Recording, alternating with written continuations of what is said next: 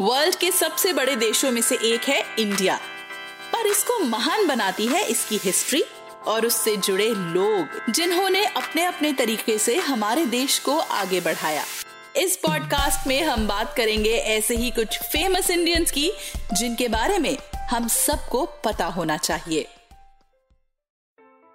इस पॉडकास्ट के पिछले एपिसोड में हमने बात करी थी सी राजगोपालाचारी जी की, जो इंडिया के पहले भारत रत्न रेसिपिएंट थे। और आज बात करेंगे एक और फेमस इंडियन की जिन्हें राजगोपालाचारी जी के साथ ही भारत रत्न मिला था, देश बंधु यानी फ्रेंड ऑफ द नेशन। इन ग्रेट इंडियन को इस नाम से भी जाना जाता है।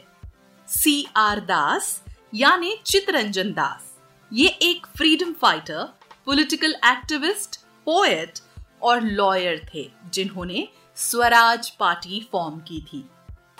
चित्तरंजन दास का जन्म 5 नवंबर 1870 को नाव बांग्लादेश की कैपिटल ढाका में हुआ था।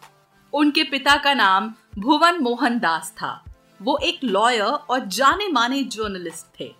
इनकी माताजी का नाम निस्तारणी देवी था। इनका पूरा परिवार ब्रह्मो समाज से जुड़ा हुआ था।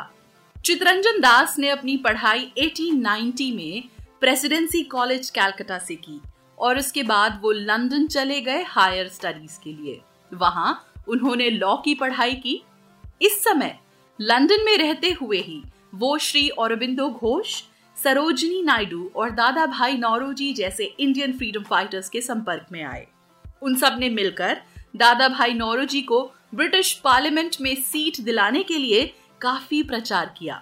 इसके बाद सीआर दास वापस इंडिया आए और लॉ की प्रैक्टिस शुरू कर दी। ये टाइम इंडिया और खासकर बंगाल के लिए बड़ा क्रूशियल टाइम था। हर ओर आजादी और ब्रिटिश राज के खिलाफ लोग मूवमेंट्स कर रहे थे। उन पर भी इंडिपेंडेंस का जुनून सवार हो गया। इसलिए 1894 में लॉ की प्रैक्टिस छोड़ के वो एक्टिव पॉलिटिक्स में पार्ट लेने लगे। 1905 के बंगाल पार्टीशन के बाद इंडियंस में बहुत गुस्सा था। सभी अंग्रेजों के अगेंस्ट एक्सट्रीम स्टेप्स लेने को तैयार थे। ऐसे में जब औरोबिंदो घोष को अलीपुर बॉम्बिंग्स के लिए अरेस्ट किया गया, तब चित्तरंजन दास ने ही उनको डिफेंड किया था। वो अनुशीलन समिति के एक महत्वपूर्ण मेंबर थे। ये वो समिति थी जो ऊपर से तो एक फिटनेस ग्रुप था, लेकिन दरअसल वो एक ऐसा समूह था जो अंग्रेजों की खिलाफत करने वाले रेवोल्यूशनरीज को एक साथ लेके आया था।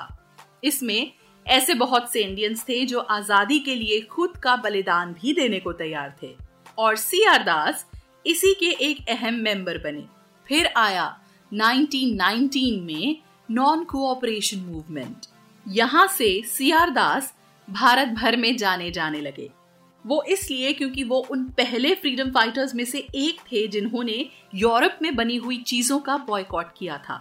इतना ही नहीं, उन्होंने अपने सारे यूरोपियन कपड़े जला दिए थे और खादी के कपड़े पहनने शुरू कर दिए थे और दूसरों को भी इसके लिए प्रोत्साहित किया था। इसके साथ साथ उन्होंने एक न्यूज़पेपर भी निकाला जिसका नाम था लिबर्टी, जिसमें वो आजादी के लिए और ब्रिटिशर्स के अगेंस्ट आर्टिकल्स लिखते थे। उन्होंने इंडिपेंडेंस के कॉज के साथ साथ सोसाइटी के लिए भी कई काम किए थे। जैसे वो नॉन वायलेंस के बहुत बड़े सपोर्टर थे, इसलिए ये मानते थे कि एजुकेशन की मदद से हम ब्रिटिशर्स के खिलाफ लड़ाई जीत सकते हैं। वो रिलीजियस यूनिटी को भी काफी मानते थे। उनका कहना था कि एकता की मदद से भी हम अपने स्ट्रगल में आगे बढ़ सकते हैं। साथ ही जब कैलकटा म्युनिसिपल कॉर्पोरेशन बना, तब वो सिटी के पहले मेयर भी बने। उनके पॉलिटिकल करियर का एक बड़ा मोड़ था उनका इंडियन नेशनल कांग्रेस छोड़ के स्वराज पार्टी बनाना।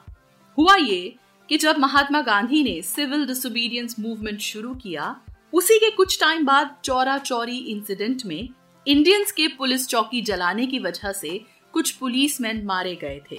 इससे दुखी होकर गांधी जी ने ये मूवमेंट वापस ले लिया था और सी आर दास इस मूवमेंट को वापस लेने के खिलाफ थे। इसलिए वो इंडियन नेशनल कांग्रेस से अलग हो गए और मोतीलाल नेहरू के साथ मिलकर उन्होंने 1923 में स्वराज पार्टी फॉर्म की और इंडिपेंडेंस के लिए फाइट को जारी रखा। उनके इस पूरे स्ट्रगल में उनके साथ थे उनके follower Netaji Subhash Chandra Bose. Indian freedom struggle में अपने पार्टिसिपेशन के लिए उन्हें दिया गया इंडिया का पहला भारत रत्न।